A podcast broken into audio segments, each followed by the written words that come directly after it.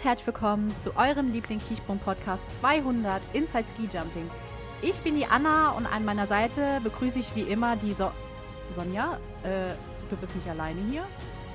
Überraschung, ich habe jemanden mitgebracht. Cool. Darf ich vorstellen? David, Benny von On the Pitch. Ja, mega. Wenn die beiden schon mal hier sind, können wir ja eigentlich zusammen über die Vorschau zur neuen Saison sprechen, oder? Super Idee. Let's go.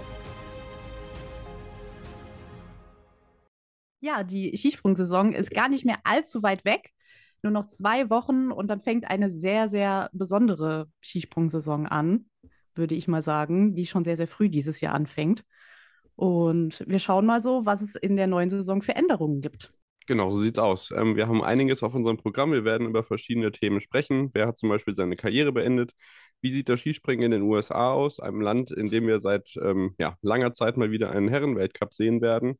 Wie sieht es bei den Damen aus? Und da besonderer Blick auf die polnische Mannschaft äh, werfen, weil da fragt man sich ja doch, wie kann es bei den Männern so gut laufen und bei den Frauen eben nicht? Welche oh, Regeländerungen yes. gibt es überhaupt in der neuen Saison? Ähm, welche Events stehen an? Das heißt, wir gucken auf den Kalender und dann ganz zum Schluss blamieren wir uns natürlich nochmal, indem wir äh, die verschiedenen Top-Nationen bewerten und am Saisonende dann schauen, wie gut wir ja, geahnt haben, wie gut der Winter läuft oder eben dann feststellen werden, wie schlecht unsere Tipps waren. Sonja. Das wird aufregend werden, denke ich, ne? ähm, ich glaube, die größte Besonderheit in dieser Saison, die wird uns dann gleich mal am Anfang treffen, ähm, beziehungsweise da wird sich, denke ich, als erstes dann ähm, rausstellen, wie, wie anders es dieses Jahr werden wird. Denn wir sind ja schon äh, ein paar Wochen vor, also bevor sozusagen, es dauert nicht mehr lange. Und dann wird dieses Jahr zum allerersten Mal auf ähm, Matten gestartet. Und das wird ein ganz anderes Bild werden. Oh, ja. ja.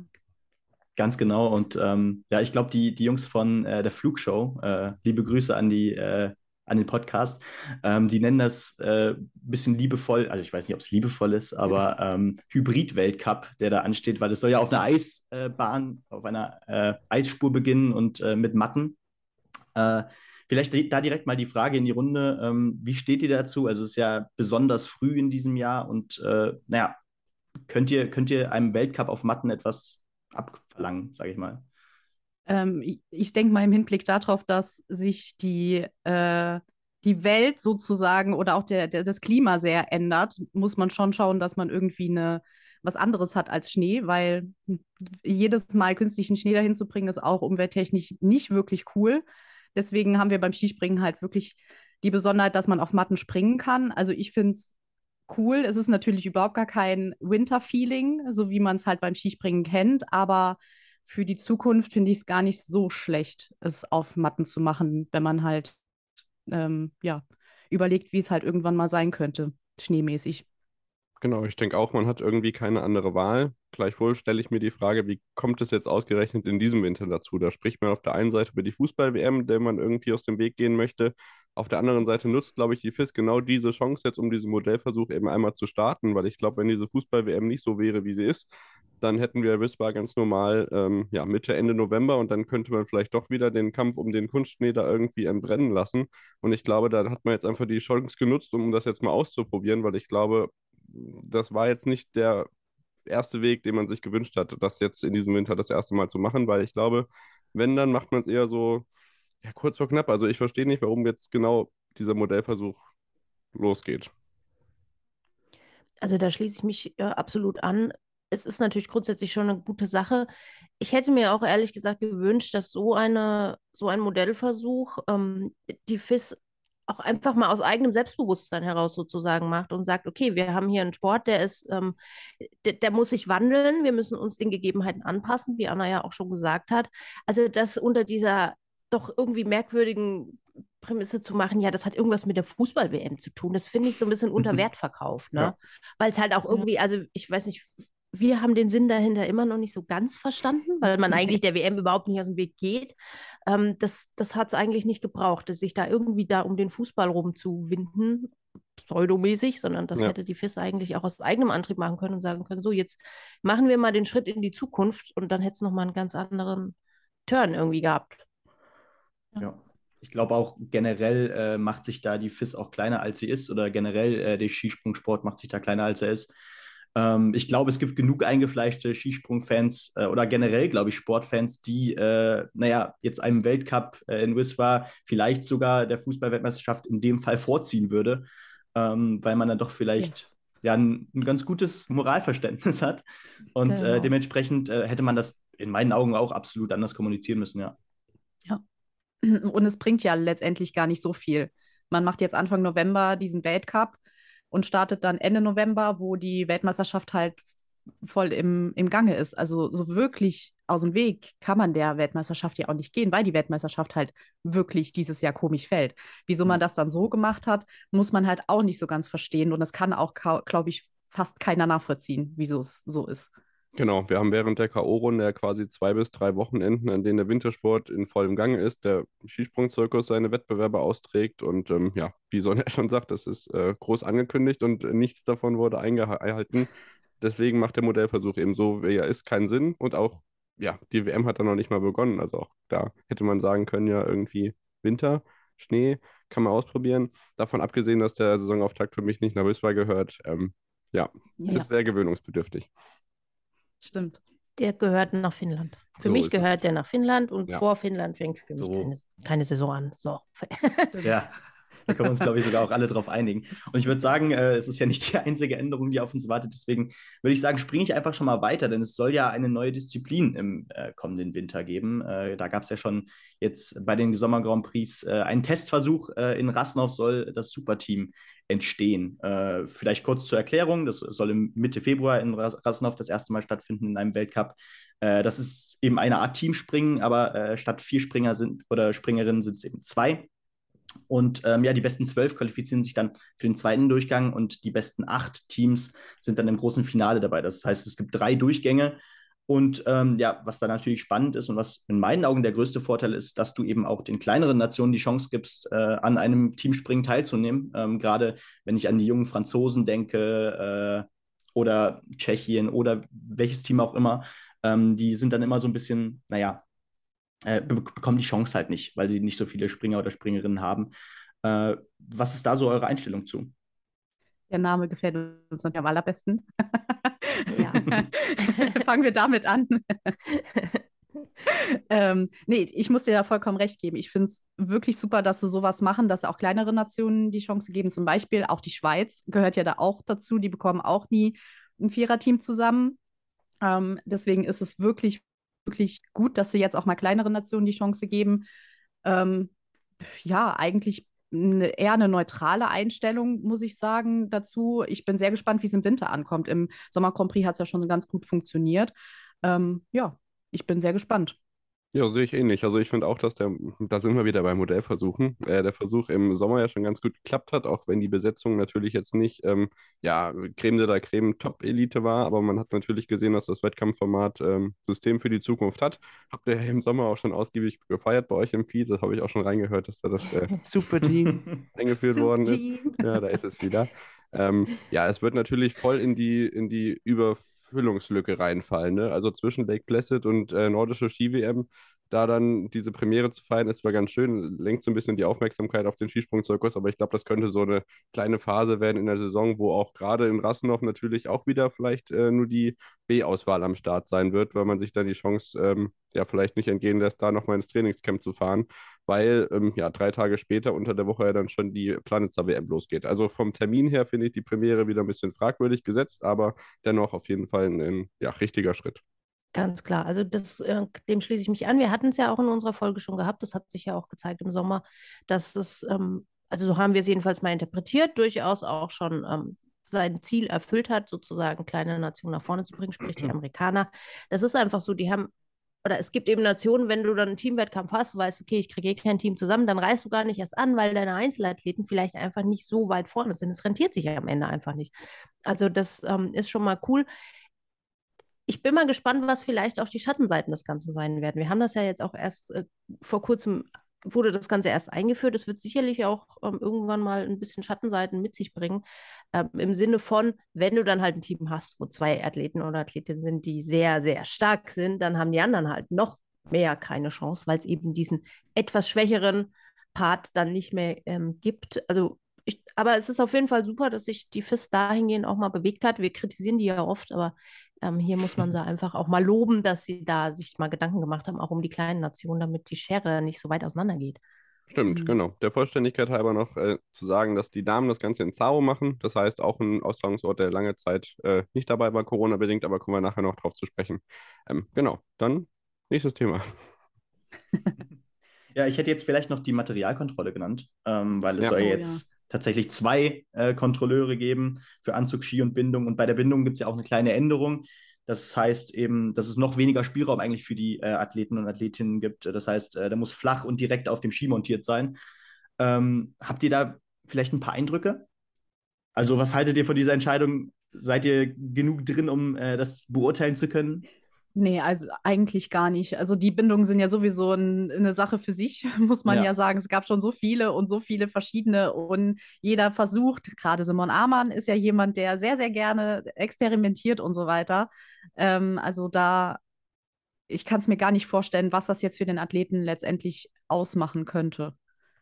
Ja, genau. Spätestens seit Vancouver 2010 wissen wir, wer da besonders gerne experimentiert. Und ich glaube, jetzt hat man natürlich wieder so ein einheitliches Reglement, wo sich die FIS denkt, ja gut, das ist jetzt einheitlich, da machen alle mit. Ähm, aber trotzdem wird es die Nationen geben, die da wieder tüfteln und tüfteln. Und dann ist wieder der Grenzfall da. Und dann werden die wieder irgendwie gefragt, na, ist es in Ordnung? So ein bisschen Formel 1-mäßig. Das ist ja genau das gleiche System. Ähm, ja, also wieder mal eine Regel. Schön, dass es sie gibt und mal gucken, inwiefern das eingehalten werden kann. Und was die Anzugskontrollen angeht, ähm, soll es ja jetzt mit ja, eher Lasermessungen statt äh, Zollstock zurande gehen, so wie ich das verstanden habe. Ähm, ja. ja.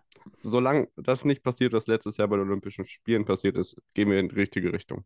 Und es ist auch ja, gut, da dass sie endlich mal sehr, sehr schnell reagiert haben auf diese Olympia, äh, auf dieses Olympiadesaster. Dass ja. sie sehr, sehr schnell was geändert haben. Es hätte auch sein können, dass sie es einfach lassen und denken, pff, nach mir die Sintflut, aber ist schön, dass sie darauf reagieren.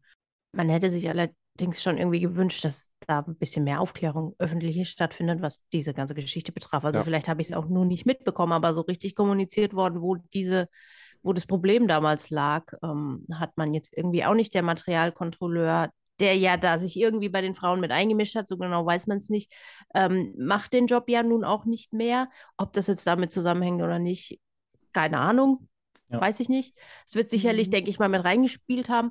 Ähm, es ist halt immer so ein bisschen schwierig. Wir reden hier ja über Materialien, die sind ja nun mal nicht fest. Also es bewegt sich eben, befindet sich in der Witterung, da ist mal warm, da ist mal kalt, das ist Stoff, der verändert mhm. sich halt. Also ach, diese ganze Materialgeschichte, ich bin gespannt, wo sich das in den nächsten Jahren hinentwickelt. Denn wenn man es natürlich immer mehr reglementiert und immer weniger Spielraum lässt, ist natürlich dann auch die Gefahr, dass auch aus Versehen mal irgendetwas ähm, nicht passt, immer höher. Und hm, ich bin mal sehr gespannt, wie sich das ähm, entwickelt. Ich finde, man sollte es auch nicht überreglementieren. Ich bin da irgendwie so jemand, der denkt, wenn du ein guter Athlet bist oder eine gute Athletin bist, dann ist der, die zwei Millimeter Stoff vielleicht auch gar nicht so extrem ausschlaggebend, wie es manchmal dargestellt wird. Aber das ist jetzt meine natürlich dahingehend laienhafte Meinung, weil wir sind in dieser Materialgeschichte ähm, natürlich so nicht drin. Ja, man hat ja auch immer einen schlechten Vergleich, ne? Also du hast ja nie, wir sind eine Freiluftsportart, auch das ist ja ein sehr beliebter Satz. Du hast ja nicht den identischen Sprung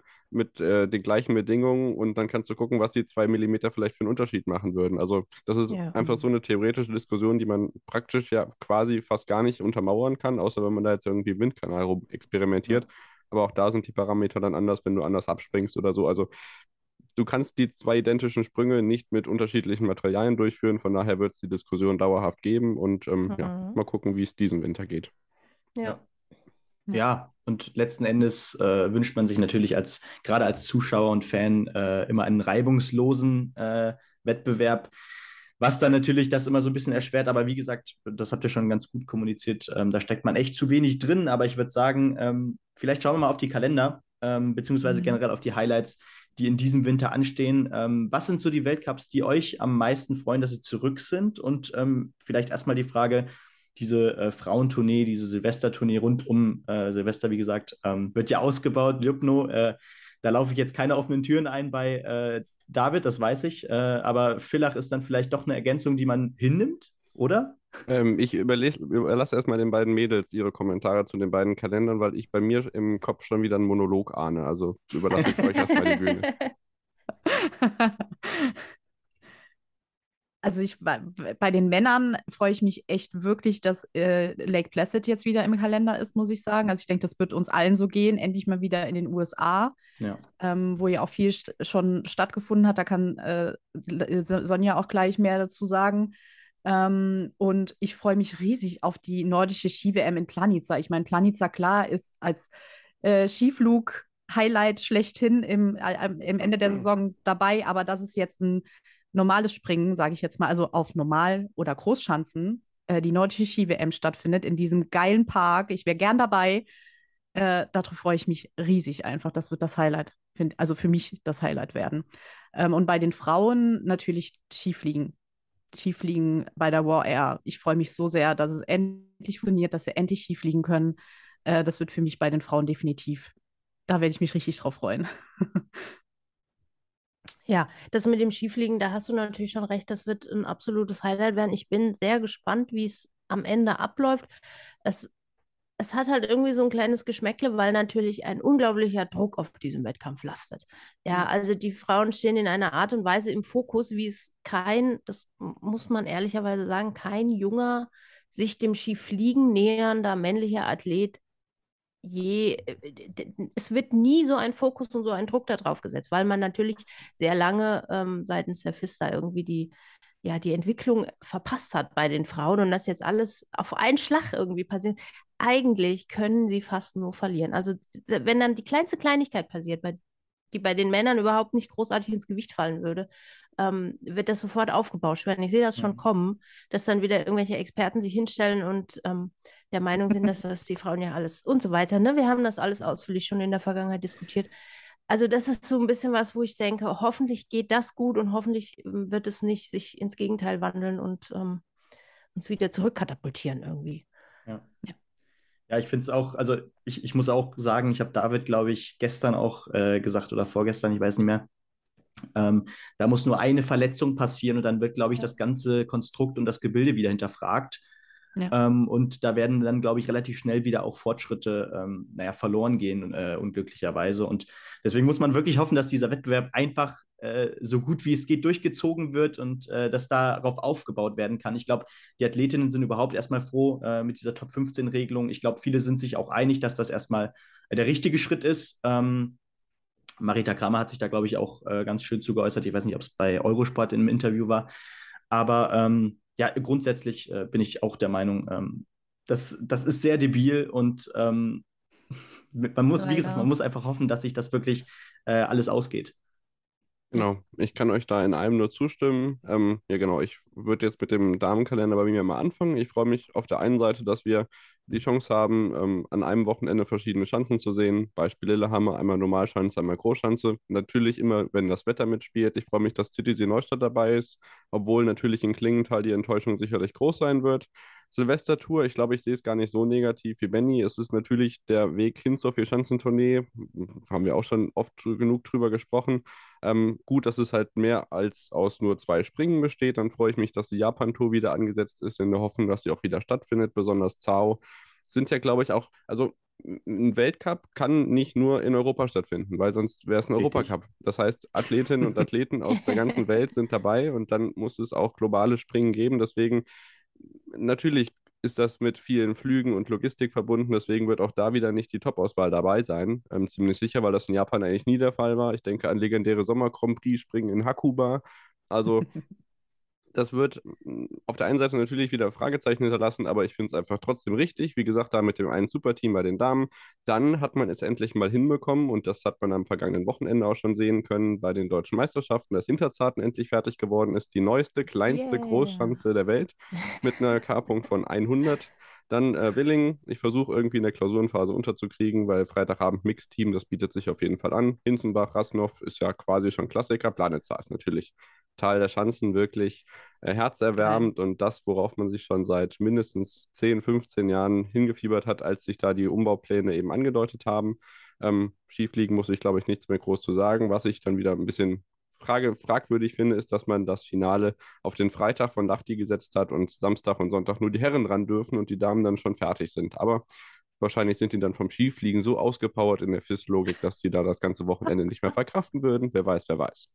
Ähm, ja, US-amerikanischer US Boden. Das letzte Springen in Nordamerika war 2009 in Whistler, legendär, 149 Meter. Große YouTube-Empfehlung nochmal an der Stelle. Äh, Michi Roscher, der da abgeht. Ähm, da werden in Whistler dieses Jahr die äh, Junioren-Weltmeisterschaften stattfinden. Kein Weltcup-Springen leider, auch wenn man da vielleicht mal wieder was anschieben sollte. Aber Lake Placid ist natürlich wirklich äh, toll. Dann auch mit dem oh, Superteam sehe ich gerade, ist mir noch gar nicht aufgefallen, dass sie das da auch machen. Ähm, also sehen wir jetzt zwei bei den Herren und dann auch drei Springen. Natürlich Austragungsorte in den USA schwierig. Copper Peak schaffen sie seit Jahren in Ironwood nicht, die Schanze wieder herzurichten. Deswegen hält Werner Schuster nach wie vor den Schanzenrekord. Ähm, ja, Iron Mountain hat nicht funktioniert, das ist ja sonst im COC gesetzt. Da lag es an den Finanzen und sonst beim Herrenkalender für Schanzentournee muss ich glaube ich nicht zu sagen. Da werden wir auch zur Hälfte dabei sein, da freue ich mich sehr drauf. Der Kulm ist wieder dabei, der lässt sich auch im Sommer sehr gut erklimmen, deswegen freue ich, dass es auch im Winter wieder runtergeht. Ähm, ja, und ansonsten ist es ja eigentlich alles klar. Wir werden auch wieder zweimal im Planitzer sein, zwar nicht auf der gleichen Schanzen, sondern das erste Mal seit 2014 ist da nicht Severin Freund Gesamtweltcup-Sieger geworden auf der Großschanze. Ähm, genau. Also ja, es wird toll und ähm, ja, aber sicherlich spannend, was da so an äußeren Einflüssen noch dazu beiträgt, dass es da Veränderungen gibt. Das war der Monolog. Amen. ja, ich weiß gar nicht, was man da jetzt noch ergänzen sollte. Ja, es ist alles gesagt. ja, sorry. Super. Nee, du hast da das echt sehr, sehr. Nein, ich finde das sehr, ich fand das jetzt richtig gut. Du hast das sehr, sehr gut alles zusammengefasst. Ja, mach ruhig ja. weiter. Also ich lehne mich zurück, hör zu und äh, nächstes Thema. David, hau raus. Ähm, ja, wir haben, schon über Anzüge gesprochen vorhin und das geht ja auch damit einher, Skilänge, Anzüge, ähm, dass wir uns vielleicht äh, nach der Pause, bevor wir uns ähm, über unsere chlorreichen Tipps ähm, ja, stürzen oder auf unsere chlorreichen Tipps, die wir dann wahrscheinlich äh, in einem halben Jahr bitter bereuen werden, vielleicht dann nochmal auf die ähm, ja, anderen Themen blicken, die wir uns noch aufgeschrieben haben. Zum einen das Skispringen in den USA. Wie schlägt man sich beim Heimweltcup vielleicht, ähm, obwohl die Damen natürlich da keine Chance bekommen werden, leider. Und bei den polnischen Damen, da blicken wir stattdessen drauf und dann kommen unsere großen Tipps. Und ich würde sagen, wir sind dann gleich wieder da, oder? Ja, auf jeden Ganz Fall. Ganz genau.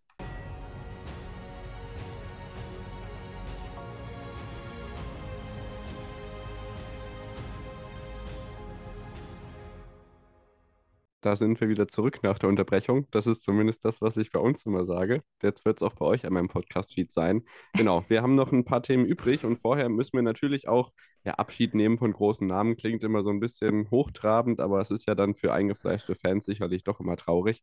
Ähm, ich lese euch einfach mal ein paar Namen vor bei den Herren, die ihre Karriere beenden werdet, äh, bewerden und ich glaube, da kommen auch die ein oder anderen Erinnerungen hoch bei euch. Thomas Dietert, nicht immerhin auch für der erste niederösterreichische Vierschanzentourneesieger. Severin okay. Freund, Richard Freitag haben wir lang genug ähm, ja, thematisiert schon. Daiki Ito, Marinos Kraus, auch Olympiasieger. Schuler aus der Schweiz, Semenic aus Slowenien und Zene Prejoc hat ja auch sein Karriereende bekannt gegeben. Also da sind schon wieder Namen dabei, ja, die unsere Begeisterung, glaube ich, nochmal auf neue Level gebracht haben in den letzten Jahren. Ähm, zuvor das natürlich ja. Severin und Richard. Also das ist schon ein Wermutstropfen, oder? Ja, gerade Richard und also vor allem Severin, Freund. Also das, die Verabschiedung war doch sehr tränenreich, muss man sagen. Ja. Das, das äh, tut einem echt weh, weil das Skispringen durch die beiden halt auch nochmal, das deutsche Skispringen durch die beiden halt auch nochmal aus der Talfahrt gehoben wurden. Wir hatten ja auch in unserer Deutschlandfolge darüber gesprochen. Da war ja nach Sven Hannawald und Martin Schmidt äh, so ein ga ganz, ganz, ganz, ganz kleines Tal, sage ich mal so, um es nett auszudrücken. Ähm, und durch äh, Severin und Richard Freitag ist es wieder wirklich gut geworden bei, den, bei dem deutschen Skispringen. Und ja, also generell alle haben ihnen, glaube ich, viel zu verdanken. Sie haben viel im Hintergrund gemacht und so weiter, haben ähm, ganz viele junge Springer auch unter ihre Fittiche genommen und so weiter. Das sind gerade Severin Freund ist echt auch ein ganz, ganz toller Typ und es tut echt weh, dass er dem Skispringen so in der Form nicht mehr erhalten bleibt. So, dazu gibt es nichts weiter zu sagen. Ähm, nein, also ich sehe das ganz genauso. Ist, grundsätzlich ist das immer der schlimmste Moment, finde ich, nach jeder Saison, wenn das dann losgeht mit äh, Abschied nehmen und so weiter, kann ich überhaupt nicht leiden. Äh, in zwar mhm. eigentlich im Grunde genommen egal, um wen es, um wen es geht. Aus deutscher Sicht ist natürlich, wie Anna gerade schon gesagt hat, das mit Severin und Richard ähm, sehr, sehr traurig. Ach, das ist immer alles. Äh, Zähne Preutz finde ich tatsächlich auch ähm, irgendwie sehr interessant. Er hat sich ja dazu entschieden, sich dann doch eher in seine ähm, normalberufliche Richtung zu orientieren. Und ähm, es sind ja noch zwei Preutz-Brüder übrig, aber irgendwie hat man so das Gefühl, so, nee, das ist so was Besonderes mit dieser Familie. Da will man irgendwie niemanden verlieren. So geht es mir, ne? Also, ja. Ja, ja vor allem, ähm, das ist natürlich besonders cool, weil jetzt, äh, also gerade Anna, David und mich verbindet ja jetzt noch eine andere Geschichte mit Szene, weil äh, wir haben ja tatsächlich einen Schanzenrekord in Oberstdorf noch gesehen. Äh, und Ich nicht.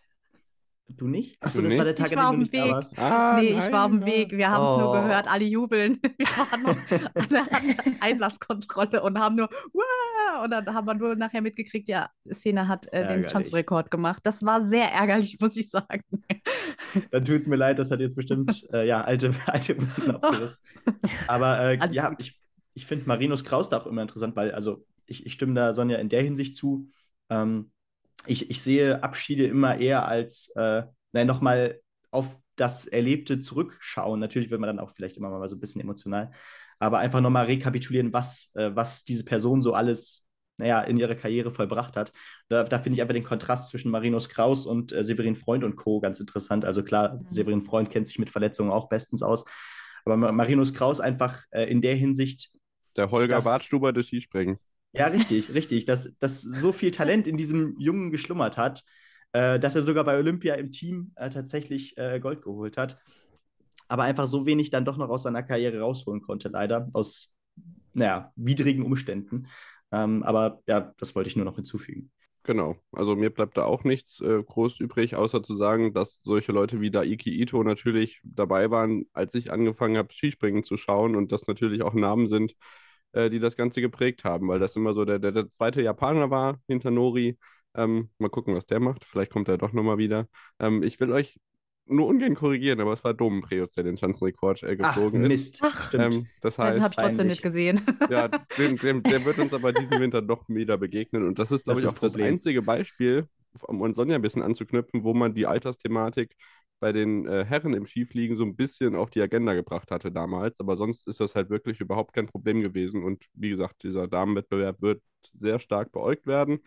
Ähm, ja, generell Damenteams, interessantes Thema. Und ich würde sagen, dann können wir gucken, was bei den Polen los ist, Sonja. Da gibt es ja durchaus so ein bisschen fragwürdige Schlagzeilen im Moment. Ja, allerdings. Also wir sind auf dieses Thema eigentlich deswegen gekommen, weil wir uns ähm, neulich mal gewundert haben, warum es doch bei diesem Team so eine Riesendiskrepanz gibt zwischen den Herren und den Damen. Also die polnischen Herren sind ja durchaus schon seit Jahren, ne, wir kennen ja alle ähm, mit Kamil Stoch, der ja allen voran und David Kubacki und so weiter. So, und was ist denn eigentlich bei den Frauen los? So, und dann haben wir uns da so ein bisschen rein, reingelesen in die Thematik und da ist ja wirklich, da geht ja der Punk ab in Polen, gerade bei den Frauen. Also man hat sich jetzt dazu entschieden ähm, im polnischen Verband, dass man die Damen oder die Frauen nicht mehr unterstützen wird, die ein BMI ähm, über 21 haben, also im, über, unterstützen im Sinne von finanzielle Förderung auch, ja, und ich meine, das ist nun mal der Dreh- und Angelpunkt von allem. Ähm, ich ich war ein bisschen schockiert, als ich das alles, das ganze Ausmaß sozusagen ähm, dann mitbekommen habe, weil gerade wenn ich sehe, Adam Malisch ist in Polen im polnischen Skiverband einfach eine große Nummer. Er ist auch in verantwortlicher Position, hat auch ähm, selber in den letzten Jahren immer wieder dadurch, ähm, ja, was heißt Schlagzeilen gemacht, aber sich halt dahingehend geäußert, dass das doch alles mit dieser Gewichtssache, auch damals, ja, gab es ja dieses BMI-Regel noch nicht so bei den Herren, ähm, alles sehr schwierig auch war und ähm, und jetzt quasi das so weiterzuführen und zu sagen, ja, ich, ich, wir münzen das jetzt einfach mal auf unsere Frauen um und die anderen, die fallen einfach hinten runter, wegen einem, einem Wert, über den man ja durchaus streiten kann, inwieweit der eigentlich eine Aussagekraft hat. Das ist schon echt schockierend irgendwie, weil es ist ja nicht so, ich meine, nenn mir mal drei polnische Skispringerinnen. Ich glaube, da würde auf Anhieb kaum jemandem irgendwas tatsächlich einfallen. Also es ist ja nicht so, dass die jetzt da eine Riesenmasse hätten, die ähm, sich da gegenseitig irgendwie vom Thron schubsen würden. Kann das gar nicht nachvollziehen, warum die, das polnische Team so mit ihren Damen umgeht. Ja, genau. Es ist halt einerseits diese gesundheitliche Ebene natürlich, ähm, die man hinterfragen kann. Ich glaube, ich habe gelesen, äh, da geht es dann um, äh, beim BMI 21 so bei einer Größe, Körpergröße von 1,70 um unter 60 Kilo. Alles darunter wäre, glaube ich, tatsächlich BMI unter 21, äh, wo es dann, glaube ich, weiter darunter dann auch schon wirklich auf, äh, naja, Untergewicht natürlich zugeht. Äh, und ja, wir mussten auch erstmal recherchieren, welche, welche Damen uns aus polnischer Sicht so in den Sinn kommen. Und ja, dann haben wir gesehen, dass, dass diese beiden einzigen, die im letzten Winter äh, am Start waren, Raida und Kondala waren, beide auch fernab der Punkte meistens. Ähm, beide Anfang 20 und gerade in diesem Alter finde ich das tatsächlich sehr problematisch. Ich meine, äh, was es auch wieder für psychische Folgen vielleicht mit sich zieht, äh, kann man da noch gar nicht sehen, gerade in dem Alter. Und ähm, na, gerade das, da, dazu noch das Problem, dass es halt so statisch ist, wie du schon richtig sagtest, Sonja. Ähm, da fallen auch so viele wahrscheinlich durchs Raster, obwohl sie sautalentiert sind wahrscheinlich, aber einfach vielleicht, sagen wir mal, einfach nur ein Kilo mehr auf den Rippen haben, als sie dürfen, in Anführungszeichen generell das, die BMI-Riegel ist halt sehr, sehr schwierig, weil man guckt sich da ja wirklich nur das Körpergewicht und genau. die Größe an. Man weiß nicht, wie, wie beschaffen der Körper ist. Ist der voll mit Muskeln, was bei Skispringerinnen und Skispringern ja eigentlich gegeben ist. Die trainieren viel und so weiter, die werden einen anderen Körperzusammenbau haben als viele andere, die vielleicht den gleichen BMI haben, aber halt nicht so durchtrainiert sind. Deswegen ist der BMI halt generell einfach nicht gut und nicht mehr zeitgemäß. Damals war es gut, dass man die, aus dieser Magersucht rausgekommen ist, so ein bisschen beim Skispringen. Aber es geht jetzt in eine falsche Richtung. So, es war eine gute Unterstützung, aber jetzt nutzt man es vielleicht auch in eine falsche Richtung dann letztendlich aus. Und Maren Lündby hat das sehr, sehr schön gesagt. Gerade diese Leute, die über 21er BMI haben, die müssen unterstützt werden. Wenn, wenn man sich das jetzt mal vorstellt, junge Mädels, die keine Unterstützung mehr von dem Verband bekommen, bis die wieder unter den oder auf den 21er BMI sind, was die dafür alles machen werden, ohne Unterstützung, sage ich jetzt mal unter professionelle Unterstützung, das kann sehr, sehr schnell in eine Esssucht oder in sonst irgendwas enden, Depressionen und so weiter. Das ist super, super gefährlich. Ähm, und deswegen finde ich es heftig, dass so ein großer Skiverband dann sagt, nö, wir lassen diese Mädels alleine. Die sollen gucken, wie sie klarkommen. Erst wieder ab 21, dann erst beim BMI von 21, dann unterstützen wir sie erst wieder. Und bei vor allem diese jungen Frauen einfach, die sind 21. Also da, da läuft es mir echt kalt den Rücken runter, wirklich. Das kann echt wirklich, wirklich böse enden.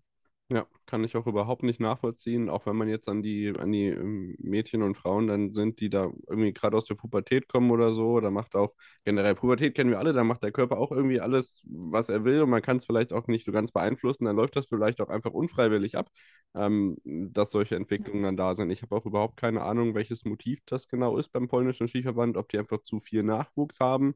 Ich meine, an Trainingsorten lange jetzt mit Zakopane und Strick jetzt nicht. Also der Platz ist da, die, die Aus Ausstattung ist da, nicht zulängst dank äh, ja, des Hypes, den die starken Herren eben im ganzen Land verbreitet haben. Also ich weiß überhaupt nicht, welche Motive da dabei sind.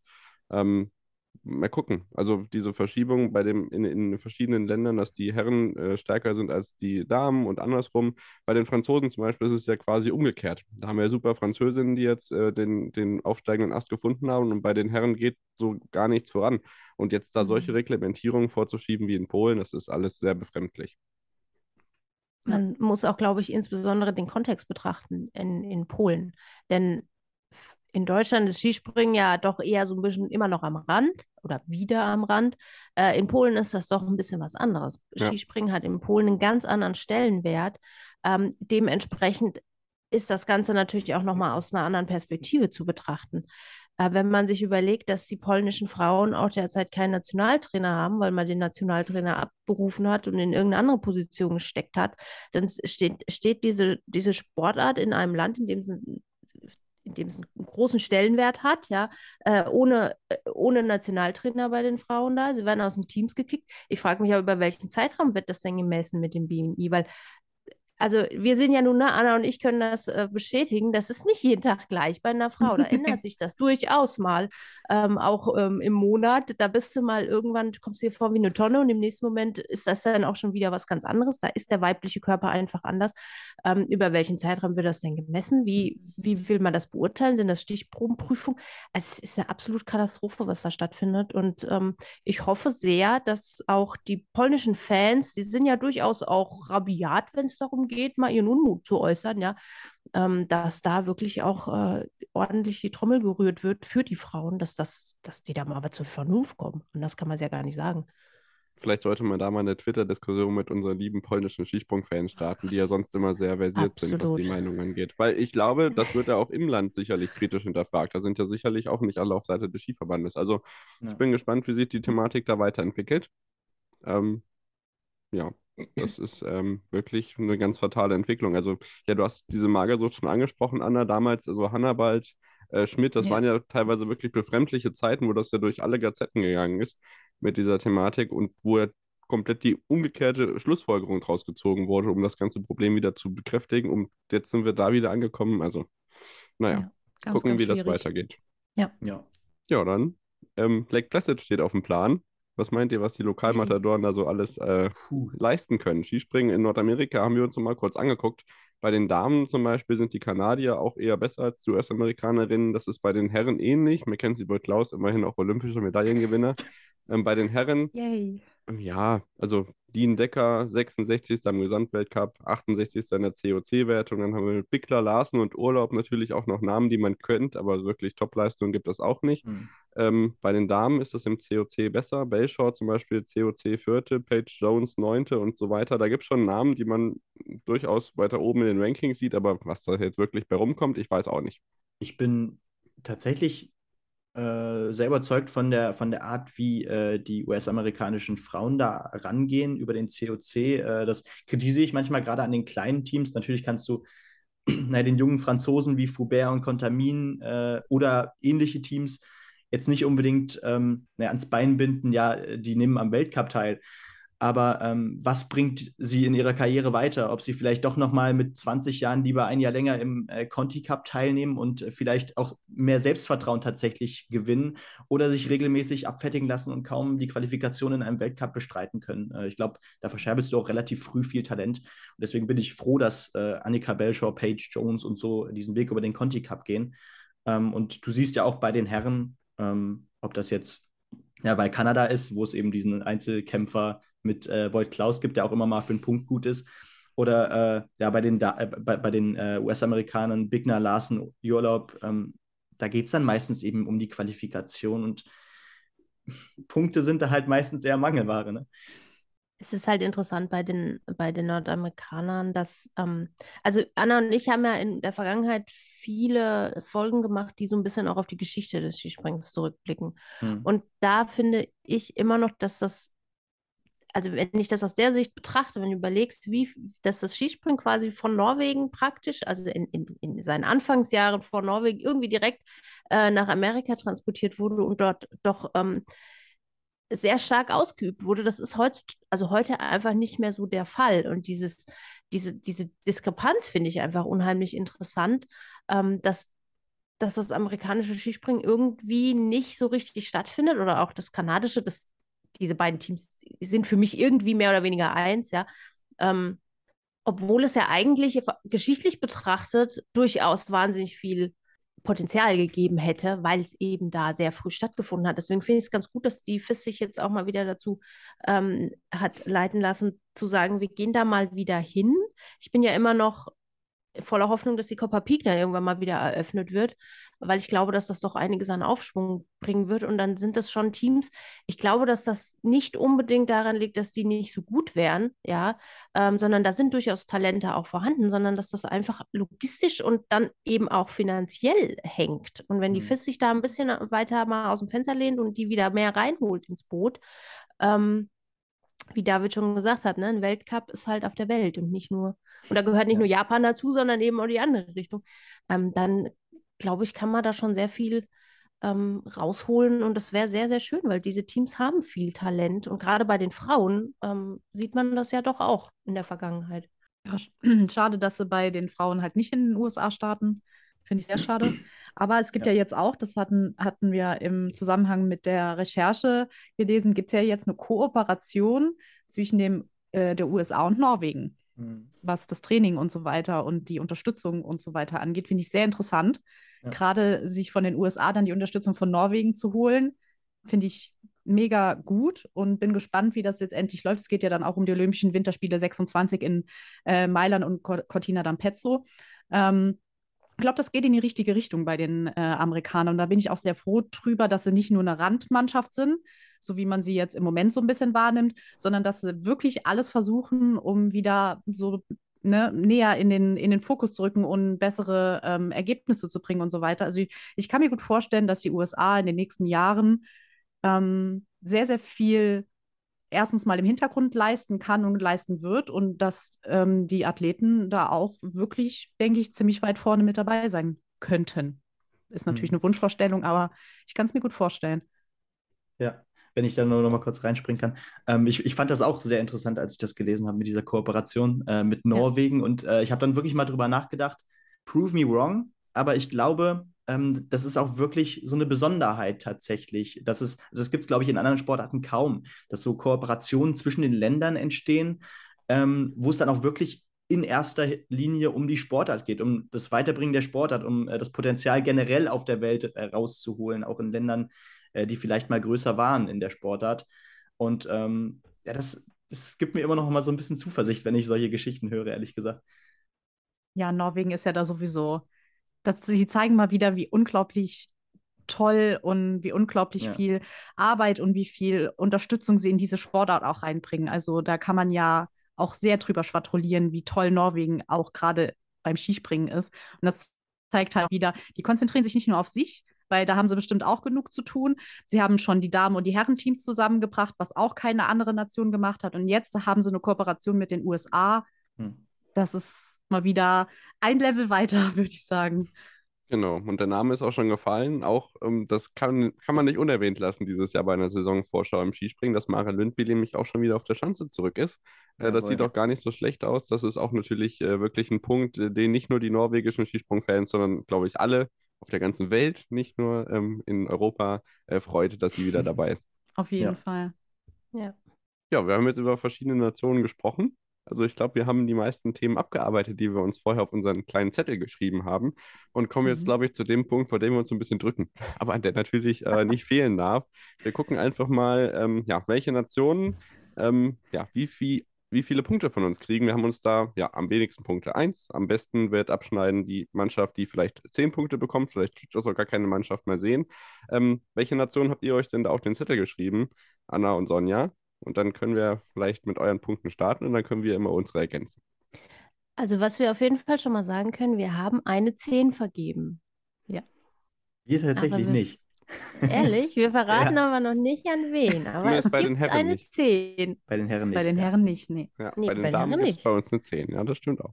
ah, ich habe ein Gefühl, oh, ob das oh. nicht das gleiche sein könnte. Wahrscheinlich. Also wir haben auf jeden Fall Ach so, sorry. Sag. Nee, nee, fang ruhig an. Nee, wir haben bei den Herren Deutschland, Österreich, Norwegen, Slowenien, Polen und Japan. Und bei den Damen haben wir Deutschland, Österreich, Norwegen, Slowenien, Polen, Japan und Frankreich. Perfekt, mhm. also immer die ersten sechs. Dann sind wir da genau. zumindest äh, in der gleichen Vorbereitung gelandet. Wir haben jetzt die gleichen kleinen Nationen auch mitbenotet, aber da sei es drum, wir ähm, verschandeln damit am Ende nur unsere eigene Bilanz. Deswegen würde ich sagen, ähm, ja, fangen wir auf dem Rang 6 des Vorjahres an und ich würde sagen Ladies first, das heißt äh, zuerst die Norwegerinnen. So, Traut ihr euch nicht? ähm, also wir haben uns natürlich sehr intensiv äh, das Ganze abgewogen und haben überlegt, es ist natürlich so ein bisschen das große Fragezeichen, was ist mit Maren Lündby, wie wird sie wieder einsteigen? Ähm, deswegen haben wir, ich jetzt mal ein wenig vorsichtig mit sehr viel Luft nach oben äh, bewertet und geben dem norwegischen Frauenteam eine 6. Ah ja. Benny sagt nur, ah ja, bei uns ist das Ganze eine 7 geworden. Vielleicht liegt es ah. daran, dass zum Beispiel äh, die kleinen Nationen auch noch fast die, an der 5 gekratzt haben, aber schlussendlich ja. ähm, ist es dann so weit gekommen, dass wir sogar äh, trotz der Skala nicht nur von 1 bis 5, sondern von 1 bis 10 sogar noch 0,5 Punkte bekommen haben. Da ja. kommen wir gleich noch drauf. Bei uns sind 7 Punkte, Benny. Ja, ganz genau. Ähm, also gleicher Grund, glaube ich, Maren Lündby. Ähm, ob die jetzt, glaube ich, direkt wieder in die absolute Weltspitze hervorstoßen wird, ich glaube, sie wird erstmal Zeit benötigen, aber es ist ein interessantes Team. Ich meine, Opset ist äh, eine Siegspringerin, äh, Björset ist noch ein Teenie, ich glaube 18. Ähm, und äh, da wartet, glaube ich, auch noch einiges auf sie. Ähm, ist jetzt schon unter den Top 20, glaube ich, im Gesamtweltcup-Ranking gewesen. Interessantes Team, junges Team, äh, wie eigentlich so viele auch im Frauen-Skispringen. Äh, und äh, ja, irgendwo zwischen sieben und sechs, genau. So, jetzt muss ich mich selbst korrigieren. Ich habe eben gesagt, die äh, Norwegerinnen waren letztes Jahr Sechste in der Nationenwertung. Das ist natürlich Schwachsinn. Das waren nämlich die Französinnen. Deswegen machen wir mit denen jetzt weiter. Äh, ja, denen haben wir, ähm, wie auch den Norwegern, sechs Punkte gegeben.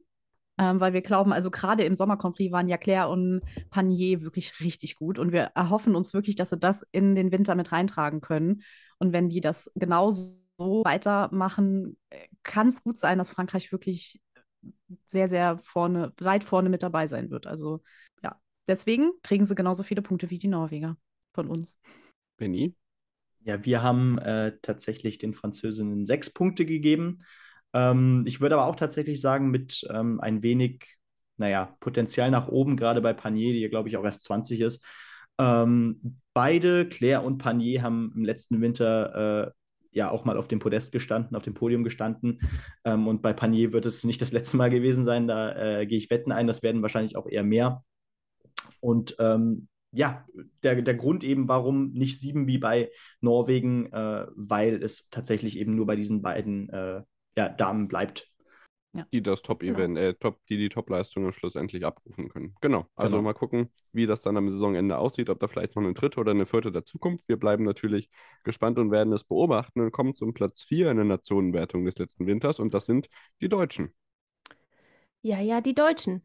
Ähm, also wir versuchen das ja immer ein bisschen neutral zu betrachten und nicht so sehr durch die nationale Brille. Ähm, wir haben natürlich Katharina Althaus, die ja äh, absolut also die ist, ist ja eine Superheldin des Skisprings aus meiner Sicht. Äh, und die wundervolle Juliane Seifer, die wir auch beide sehr lieben, ne, Anna? Ja. Mhm. Wir haben dem deutschen Team gegeben, also wir, ja, ne, eine, sagen wir mal 8,5. Mhm. Ja. Spannend. David, willst du beginnen? Bei uns sind es tatsächlich nur sieben, weil wir glauben, dass der Sprung zwischen den Top-Nationen und dem, was dahinter kommt, doch recht groß wird.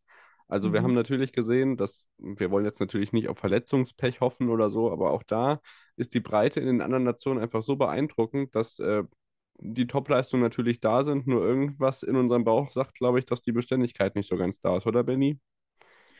Ja, also ich, ich hätte, glaube ich, es, es, es, ist immer doof, selbst bei einer Skala von äh, bis ja. 10 äh, hätte ich auch gerne dahinter noch vielleicht ein Plus gesetzt und bei Norwegen einfach eine normale 7 geschrieben, äh, weil ich halt, ja, also Katharina Althaus äh, wird wieder äh, ganz vorne auch um äh, der Weltcups mitkämpfen, ohne Frage.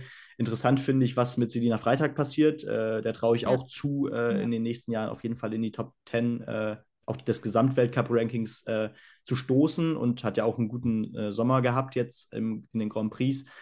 Ähm, und ich glaube, du musst vielen äh, im Weltcup bei den Damen aus deutscher Sicht zutrauen, in den Punkten zu landen. Also da ist es auch in der Breite, glaube ich, noch besser aufgestellt als Norwegen. Da würde ich den Unterschied vielleicht machen. So. Mhm. Dann geht es weiter mit den Japanerinnen. Da ist ja eine, die ähm, ja in Peking im Tal der Tränen gelandet ist und da sie tatsächlich auch verständlicherweise schwer getan hat, da wieder rauszukommen. Äh, rauszukommen. Sarah Takanashi, natürlich die Dominatorin des japanischen Skisprings, und natürlich auch maßgeblicher Bestandteil dazu, dass man im letzten Winter Platz 3 in der Nationenwertung belegt hat. Und deswegen kriegt Japan auch eine 7,5 von uns und steht deswegen knapp vor Deutschland, weil mit Yuki Ito und anderen natürlich auch noch dahinter äh, maßlich äh, Qualität da ist, die das japanische Skispringen in der Nationenwertung noch nach vorne spülen können. Deswegen hat Japan bei uns nämlich auch eine 7 bekommen, weil wir das genauso sehen. Also Saga Takanashi ist unangefochten die Nummer 1, aber man sieht jetzt schon, dass ein paar dahinter kommen, wie auch äh, Kobayashi, Yuka Kobayashi oder auch eine Miyamiya, äh, die dann auch äh, ziemlich gut ist. Also ich glaube, das japanische Team, wenn sie dann noch eine vierte haben, die wirklich gut ist, ähm, mit denen kann man nächstes Jahr, die, diese Saison wirklich rechnen. ja, da werden wir gleich auch bei den, sorry, da werden nee, wir gleich auch bei den, bei den Herren noch drauf kommen. Ähm, da haben, hat sich auch gerade einer äh, äh so ein bisschen Sollst naja, spoilern. herauskristallisiert. Aber ja, interessant, dass gerade bei den, bei den Japanern und Japanerinnen ähm, ja doch so viele auch jetzt im Sommer Grand Prix äh, durchgestartet sind, die man so noch nicht so oft gehört hat. Ne? Ja, das stimmt. Aber macht Hoffnung auf jeden Fall. Sie sind Definitiv. auch wieder sehr, sehr jung. Die Nation ist sowieso sehr, sehr äh, generell sehr ähm, motiviert und sehr äh, zielstrebig und so weiter. Das ist in Japan einfach so, und das merkt man auch gerade bei den japanischen, im japanischen Skispringen sehr, dass da immer noch mal jemand nachkommt, auch wenn jemand aufhört, ist noch mal jemand da und guck, man, man, muss sich nur Sarah Takanashi angucken, die schon wie lange bitte da vorne mit dabei ist. Ja, seit also, Anfang an. Ja, seit Anfang an. Ja. ja. super heftig und deswegen, ähm, ich glaube, Japan wird uns noch in der Zukunft sehr, sehr viel Spaß machen. Genau, da können auch sicherlich die fünf Wettbewerbe, die man zu Hause bestreiten darf, im Kalender dann zu Jahresbeginn helfen, da den einen oder anderen noch dazu zu holen, weil da gibt es ja noch eine nationale Gruppe. Das heißt, wir werden reichlich Japanerinnen im Weltcup sehen, die aber in der Punktewertung weit weg von den Österreichern sind bei uns, weil die Österreicherinnen, die auf Platz 2 in, der Nationenwertung waren, von uns eine 9,5 bekommen haben, mhm. einfach weil die Breite so unfassbar stark ist. Ja, genau. Also äh, Marita Kramer, ich glaube, mehr als den Namen muss man hier nicht erwähnen. Ähm, was, was die im letzten Winter wirklich abgezogen hat, das war unfassbar. Und ähm, ja, auch wie deutlich sie teilweise die Weltcups äh, dominiert hat, es, man kann es eigentlich gar nicht in Worte fassen. Und es ist einfach ein cooler Mix. Ähm, ich meine, man hat dann Lisa Eder, Chiara Kreuzer, die äh, jüngeren Talentierten äh, und dann hat man aber auch diese souveränen, äh, soliden, äh, älteren, die ältere Elite mit äh, Raschko Stolz natürlich äh, vorrangig und Seifriedsberger. Ähm, ist einfach in der Breite einfach ein cooler Mix aus Youngsters und ähm, ja, erfahrenen Leuten. Genau, ähm, Österreich war für uns so ein bisschen, ah, da haben wir da, glaube ich, lange dran herum überlegt, was wir da machen, weil eben gerade Sarah Marita Krammer über allem drüber scheint. Wir haben dann so ein bisschen überlegt, okay, es kann ja immer mal passieren, es ist, steht ja nirgendwo geschrieben, dass das für immer so bleiben wird. Und wenn Sarah Marita Kramer vielleicht aus irgendwelchen Gründen doch mal nicht so ganz weit vorne ist, ähm, wie viele, die direkt nachrücken, sind dann da? Und ähm, wir haben uns entschieden, eine 8,5 zu geben. Ja, wobei wir da ja vielleicht gar nicht so weit weg von nee. euch sind. Und dann haben wir, glaube ich, jetzt eine Gemeinsamkeit, die folgt, denn die Slowenen werden, glaube ich, nicht nur bei uns eine 10 bekommen haben. Absolut. Absolut. ja, die werden definitiv äh, das Maß aller Dinge sein in der Saison, gerade mit ja. äh, Osa Bogatay und Nika Krishna. Und sie haben ganz, ganz viele hinten dran, wieder eine Preoz ähm, und so weiter. Also die werden ja, und dann muss man überlegen, die nordische Ski-WM zu Hause in oh, Planica, ja. das werden ja. die slowenischen Winterspiele werden. Ja. Ich bin mir ganz, ganz sicher, gerade bei den Frauen.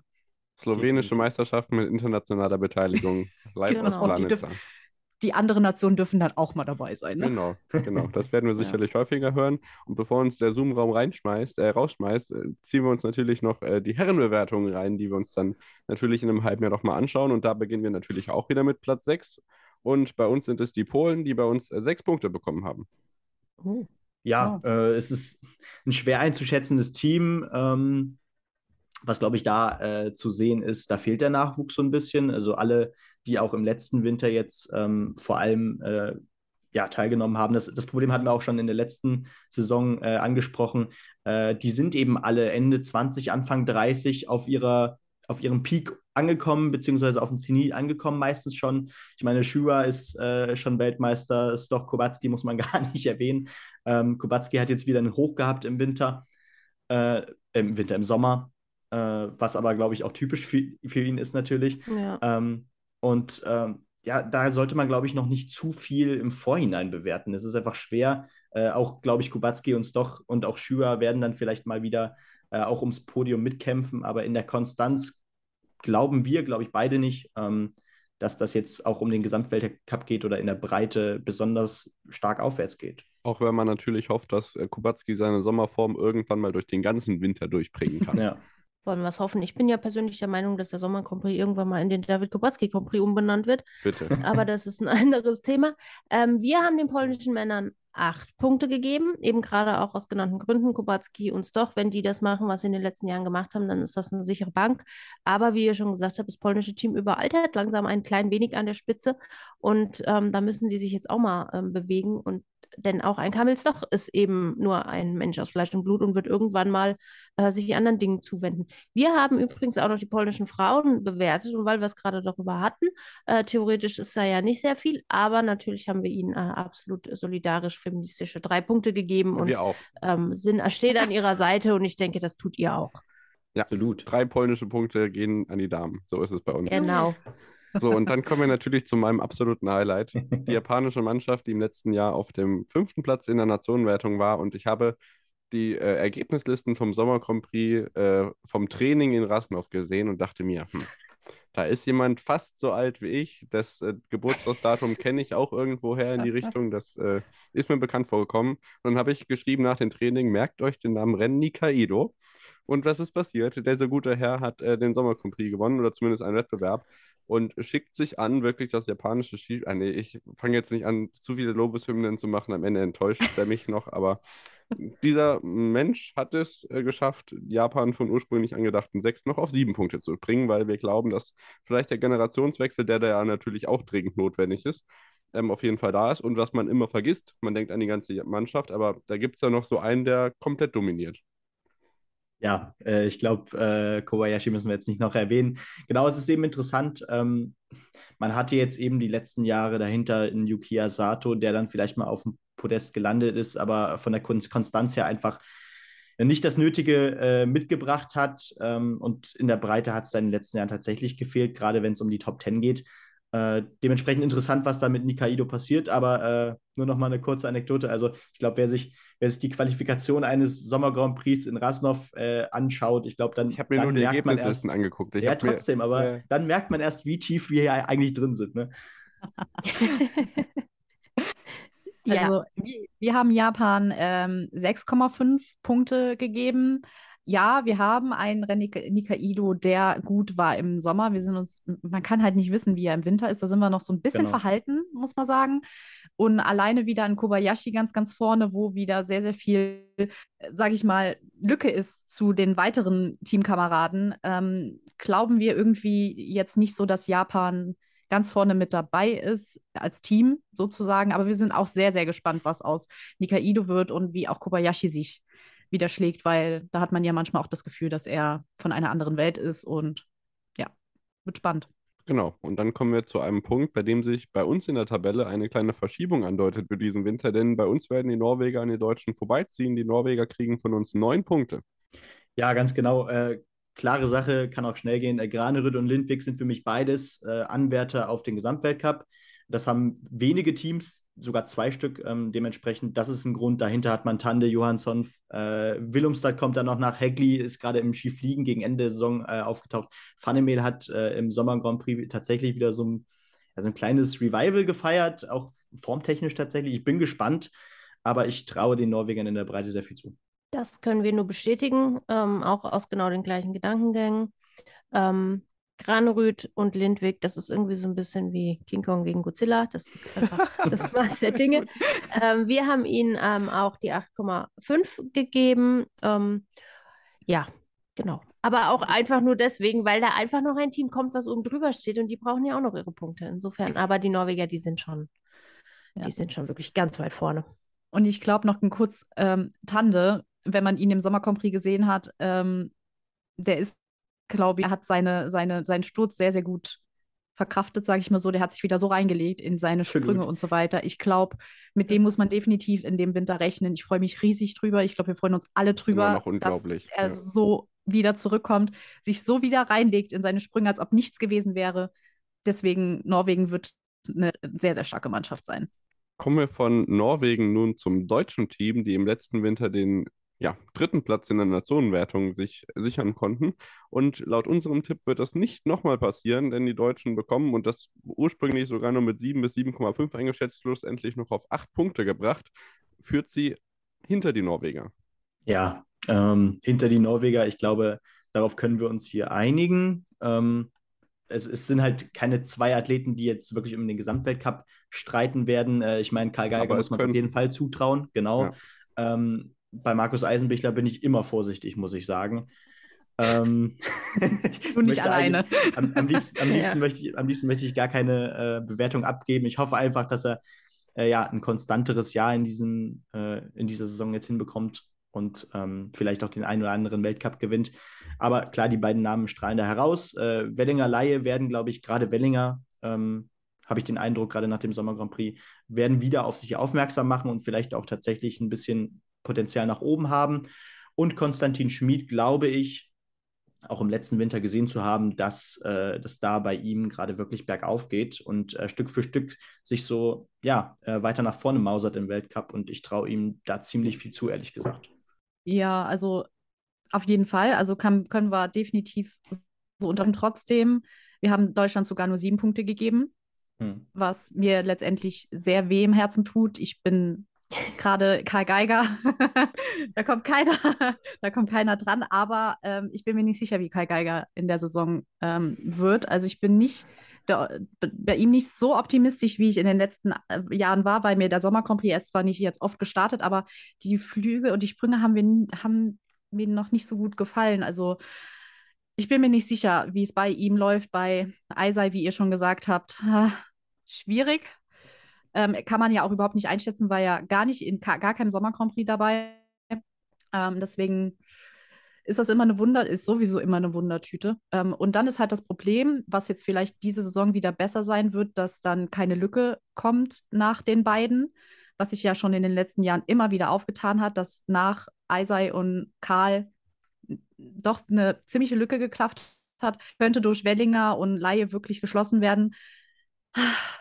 Aber wir sind uns da nicht so sicher, ob es wirklich die, ähm, die Saison der Deutschen sein wird und sind da sehr, sehr ähm, ja, verhalten, muss man sagen, was mir sehr, sehr weh tut. Aber man muss es realistisch sehen und nicht, wie Sonja vorhin gesagt hat, durch die Nationenbrille sehen. Richtig. Sonja, noch was dazu? Oder hat Anna für alles gesprochen? Ich glaube, Anna hat das, äh, unsere Deutsch, na, deutsches Teamspezialistin ist Anna, die ist da immer ganz weit vorne. Ja, es ist tatsächlich so. Also gerade dieser, ähm, dieses, doch immer wieder, ihr habt es ja selber auch gesagt, bei Eisei muss man vorsichtig sein. Es, man weiß es nicht. Entweder reißt er alles nieder oder halt das genaue Gegenteil. Ähm, das ist immer so ein bisschen, das ist aber auch das, was ihn ausmacht und warum wir ihn ja auch alle sehr, sehr lieben.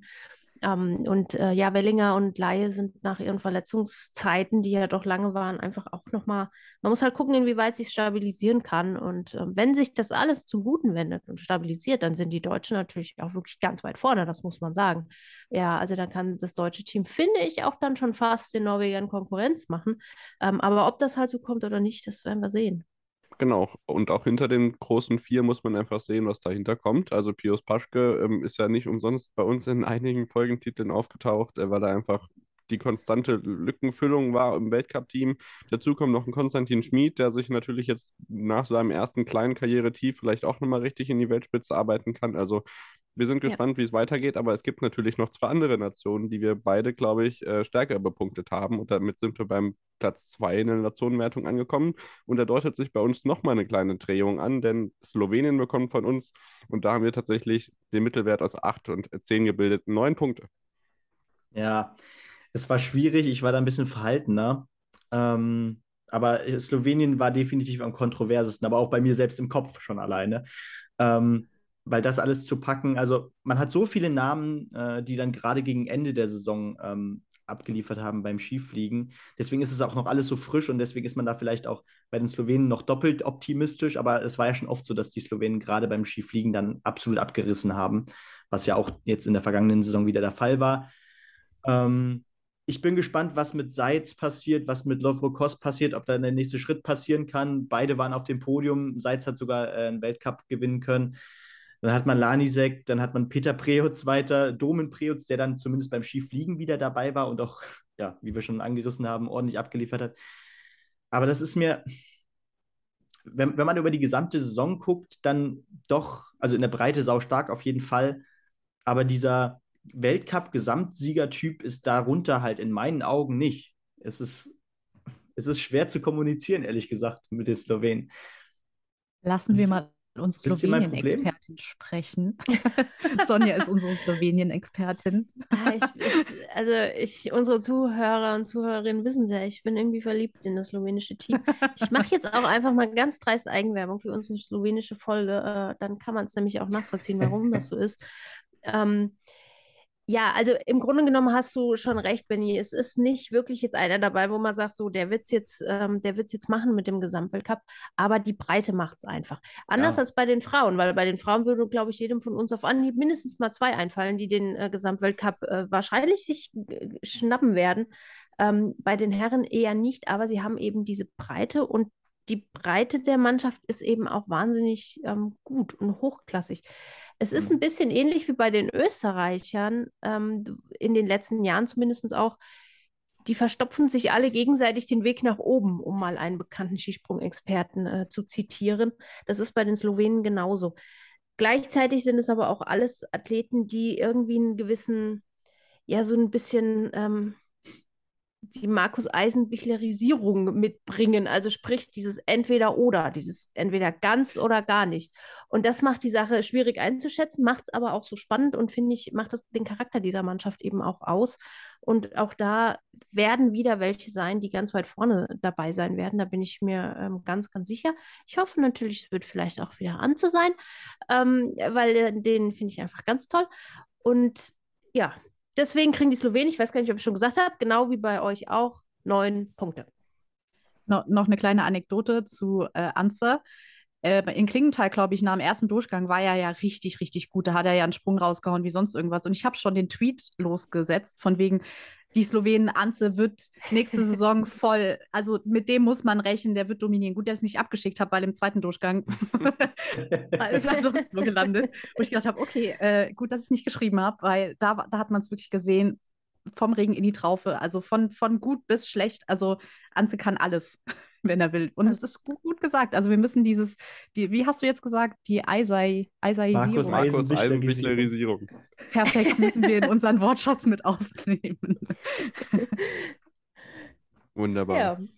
ja, wir sind bei mannschaftlicher Breite und da ist natürlich eine Nation und das ist die letzte, die jetzt noch übrig ist, der Nationenwertungsgewinner vom letzten Jahr, die Österreicher. Ähm, Benny und ich haben auch ein bisschen was gesehen. Also ähm, nicht so viel vom Sommer Grand Prix, weil wir keinen Eurosport-Player haben, aber zum Beispiel Niklas Bachlinger, der am Berg Isel trainiert hat. Und ähm, ja, generell habe ich dann nochmal einen Blick auf die COC-Gesamtwertungsliste geguckt und äh, geworfen und was da an österreichischem Nachwuchs in geballter Mannschaftsstärke und doppelter Mannschaftsstärke da sich in den Top 20 wiederfindet, ist wirklich allererste Sahne. Gleichwohl muss man aber auch sagen, man hat natürlich jetzt Nationen, die in der Breite unfassbar stark sind, die auch Siegspringer dabei haben. Das fliegende Doppelzimmer mit Kraft und Heilberg und wie sie nicht alle heißen. Es gibt so viele, die sich da mit Topleistungen zeigen können, aber ja, da gibt es eben so einen Japaner, der den allen noch auf der Nase rumtanzt. Ähm, deswegen ist da die Gesamtweltcup-Krone vielleicht stärker umkämpft, auch mit Nationen, die vielleicht sonst ja in der mannschaftlichen Breite nicht so stark sind. Aber wenn man dann solche Namen hat wie legendäre Namen wie Timon Pascal Karhofer und äh, was es da nicht alles gibt. Also schlussendlich 8,5 Punkte für Österreich und damit die Slowenen knapp davor. Benny, du kannst es sicherlich noch ergänzen, wie das mit den Topleistungen dann aussieht. Ja, also ähm, erstmal bin ich froh, dass Stefan Kraft im letzten Winter doch wieder ein paar Schritte nach vorne machen konnte und äh, ja, Topleistungen über weite Strecken abliefern konnte. Äh, Jan Hörl hat einen Weltcup gewonnen, Daniel Huber hat einen Weltcup gewonnen, Manuel Fettner hat äh, oh, eine ja. olympische Medaille geholt. Also, ähm, das, um, jetzt nur, um jetzt nur die vier wichtigsten Namen im letzten Winter zu sagen, Daniel Schofenig hat Riesenschritte nach vorne gemacht, Philipp Aschenwald hatte so ein paar Probleme, aber ähm, dahinter geht es ja direkt weiter. Also ich glaube, du könntest, wenn du wollen würdest, könntest du zehn Namen aufzählen, die äh, im Welt, für den Weltcup gut genug wären, ja. für die Top 30 oder gut genug sein könnten. Und das haben ganz wenige Teams. Ich glaube, in der Breite hat das vielleicht sogar gar kein Team. Und ähm, das finde ich tatsächlich äh, ja doch sehr überzeugend. Und ähm, ja, deswegen haben wir uns da auf 8,5 knapp hinter Slowenien geeinigt. Mhm, wir auch. Wir haben denen auch 8,5 gegeben, weil sie halt, eigentlich ist alles schon gesagt. Sie haben super gute Leute, haben ein breites Team. Ähm, wir sind ein, äh, ein bisschen ein heimischer Manuel Fettner Fanclub. Sonja und wir ich. Vier, ähm, wir alle. Wir vier das, alle. Das schließen wir uns sofort an. Vier, vier Mitglieder, yay. Ähm, und ich, wir, also wir glauben einfach, dass der auch in, im Winter wieder voll reisen wird.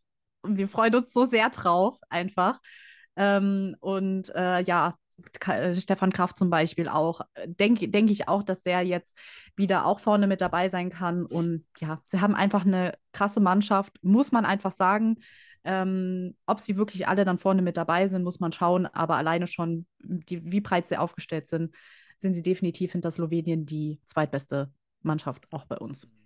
Und insbesondere aufgrund der Breite der, der Mannschaft und der Qualität der Mannschaft ist es umso erstaunlicher, dass es Manuel Fettner auf seine alten Tage aus schießpunkttechnischer Sicht tatsächlich geschafft hat, ähm, die alle nochmal rechts zu überholen und, und auf einmal sich nach vorne zu setzen. Also es ist ja schon eine große Leistung, überhaupt für einen Sportler in etwas gesetzterem Alter, ähm, das zustande zu kriegen und dann auch noch angesichts der Mannschaftsstärke. Also das muss man einfach, ich kann das gar nicht hoch genug bewerten irgendwie, was Manuel Fettler da gerissen hat. Ich hoffe, dass wir das jetzt in dieser kommenden Wintersaison auch weiterhin so sehen werden. Und ich feiere mhm. einfach alles, was er macht, weil es ist ich muss ganz ehrlich sagen, wenn ich jetzt mal so überlege, mir fällt jetzt tatsächlich kein Beispiel ein von einem Athleten, der das ähm, in ähnlicher Form geschafft hat in den letzten Jahren, wie Manuel Fettner da auf einmal äh, einen hingezaubert hat. Und ähm, Mhm. das ist einfach super geil, auf jeden Fall. Absolut. Klar, da muss man auch dann immer noch mal auf das Alter gucken. Ich meine, der ist von so viel Verletzungspech geplagt gewesen, hatte dann so viele Probleme, wieder ins Weltcup-Team überhaupt zu stoßen. Und dann dieser, naja, also mit wie alt war er? 37 Jahren äh, holt er dann seine erste olympische Medaille, äh, holt generell, äh, hat generell seine beste Saison aller Zeiten. Wahnsinn. Äh, und ich würde sagen, äh, so gegen Ende hin könnte man ja noch mal vielleicht den Gesamtweltcup-Sieger tippen. Also bei Frauen und bei Männern natürlich. Komm, Okay. wir, wir, jetzt müssen wir auch noch mal Mhm. die letzte Prediction Ja. raushauen. Haben so viel Ja. getippt. Gott. Fangt Ähm, immer an.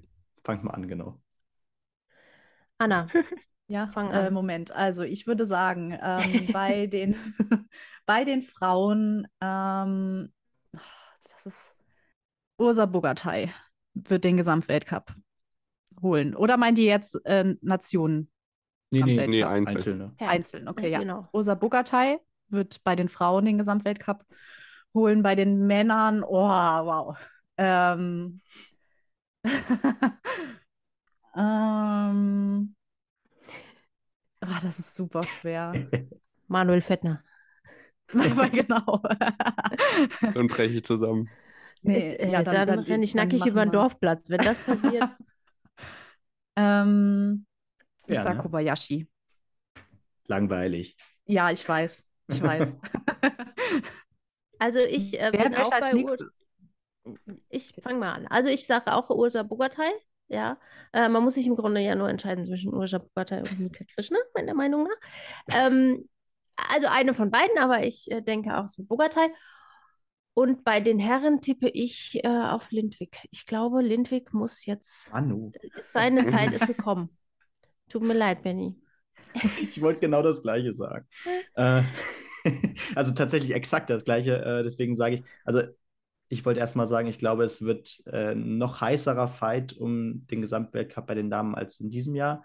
Und Ursa Bogota wird es auch äh, ja, zu Ende bringen und schaffen, das erste Mal. Und ich glaube, dass Lindwig, ähm, ja, da muss man ja nur auf die letzten vier Schanzentournees gucken. Ähm, da war dann auch viel Pech dabei, warum er dann nicht teilweise äh, die vier Schanzentournee gewonnen hat und, und, und. Oder generell bei Großevents. Jetzt hat er bei Olympia Gold geholt, kann sich Olympiasieger nennen. Und ich glaube, das ist jetzt der große Durchbruch. Und an Lindwig wird, glaube ich, in den nächsten Jahren nicht so viel vorbeiführen, muss ich sagen. Genau, ich bin da bei den Herren, aber trotzdem bei Ryoyo Kobayashi. Ähm, obwohl ich mir natürlich äh, tatsächlich wünsche, dass es Marius Lindwig schafft, weil er auch noch nicht ganz so viele Gesamtweltcup-Kronen hat wie der Japaner.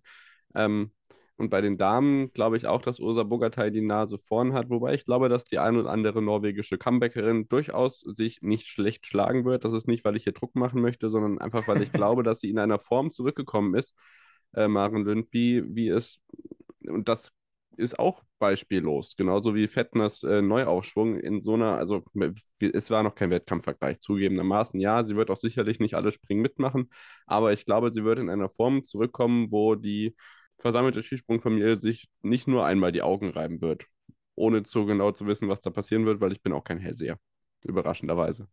Wäre schön. Na, sowas. Bin gespannt. Ja, also das, das ist jetzt tatsächlich eine These, da muss ich noch mal ein bisschen drüber nachdenken, weil dafür war, war jetzt die Auszeit in Anführungszeichen doch relativ Man muss auch lang. mal was wagen können. Ja, na klar, genau. Nee, aber man, ich mer man merkt einfach, wie schwer es bei den Männern ist. Ja. Also bei den Frauen ist es ganz klar, aber bei den Männern, ich kann es gar nicht richtig greifen. Ich kann es gar nicht, ich, Hm. es, ich, es kann jeder. Also wirklich, bei den, bei den Männern kann es wirklich, können so viele sein, die letztendlich ganz vorne stehen. Und ich glaube, das wird echt spannend und sehr, sehr überraschend. Kann ich mir auch gut vorstellen, der ein oder andere, der sehr überraschend vorne ist. Also da bin ich sehr drauf gespannt, weil man sich echt nicht ganz festlegen kann. Eigentlich müssten wir mal tippen, wer die Vierschanzentournee gewinnt. Oh mein Gott, die Deutschen. Vielleicht ja, jetzt mal. endlich. Mm, Diesmal ganz bestimmt. Jetzt. Diesmal Oh klappt. Am, am Ende tippen wir, wer das Superteam in Lake Placid gewinnt. Ich bin schon gespannt. Das, So, wir können was- das was ewig so weitermachen. tippen? Äh, ja. Oh Mann. Ja, also wie gesagt, der Weltcup-Zirkus, also, wir Schanzen, also wenn ihr wollt, könnt ihr auch für Schanzentournee noch äh, tippen. Mir ist das gleich. Ich sag, es wird ein Deutscher. Wie, egal wer. Ich sag, Manuel Fettner gewinnt die Schanzentournee. So. Ich sag Oh. auch Manuel Fettner. Wow. So, Benny. Oh. Komm, wenn schon, wenn schon Kobayashi tatsächlich nicht die Gesamtweltcup-Wertung gewinnt, dann holt er die Vierschanzenturnier nochmal. Würde mich ärgern, weil, keine Ahnung, aber naja. Hat das jetzt irgendjemand mitgeschrieben, damit wir das dann. Äh, nee, wir können es uns ja können? anhören. Wer die wir sind ja so blöd und veröffentlichen unsere Tipps auch noch. Wer hat sich wir das denn ausgesucht eigentlich? Naja. Ja. Wir hören uns im April nochmal, ne? So ist es. Also wir mhm. werden uns Yay. dann das erste Mal nach einem Weltcup-Springen äh, im April hören. Das gab es nämlich auch noch nie oder zumindest äh, in den letzten 15 Jahren noch nicht, so dass ich mich daran erinnern kann. Das letzte Springen wird nämlich bei den Herren am 2. April sein. Das wird das letzte Einzel sein dann in Planitza. Es geht los am 5. und 6. November in Wismar. Die Herren werden unter Flutlicht springen, die Damen davor dann noch äh, mit äh, Tageslicht, allerdings dann natürlich mehr grün als weiß, denn es wird, wie gesagt, kein Schneespringen werden. Es sind also noch wenige Tage und mal gucken, was da in News noch reinflattert. Wir hoffen, ihr hattet viel Spaß mit unserer Vorschau. Ihr dürft gerne unsere Tipps ähm, kritisieren und uns äh, schreiben, zum Beispiel at onthepitch-pod oder ähm, per Insta, Twitter, wie auch immer, steinigt uns für alles Mögliche und jetzt dürft ihr gerne die letzten Worte haben. Es war mir ein Vergnügen und ich freue mich schon auf äh, unsere Selbstgeißelung, wenn wir unsere Tipps dann angucken und sie überprüfen werden. Also es hat uns auch sehr, sehr viel Spaß gemacht. Vielen, vielen Dank euch beiden. Das war echt richtig cool. Ähm, wenn ihr dazu äh, uns was sagen wollt, liebe Zuhörer, ihr findet uns unter 200 Inside Ski Jumping äh, bei Instagram, bei Twitter. Wir freuen uns wie immer sehr über Feedback und ja, hat Spaß gemacht und ich freue mich sehr, wenn wir uns bald wieder zu viert hinsetzen und eine schöne Podcast-Folge aufnehmen. Und jetzt freuen wir uns natürlich alle auf den Beginn der neuen Skisprungsaison. Es ist endlich wieder soweit und ja, bis bald. Vielen Dank. Ja. Natürlich, natürlich beiden Podcasts wieder fünf Sterne geben, ganz wichtig. Ja, so. hallo. Ganz wichtig. Äh, um natürlich auch sein inneres Ich so ein bisschen, naja, zu befrieden. Ja, genau. Und dann hören wir uns. Ich glaube, wir sind jetzt alle noch viel, viel heißer auf diesen kommenden Winter. Und ähm, allein schon deswegen hat es sich gelohnt. Deswegen danke und bis dann. Ciao. Bis bald. Ciao.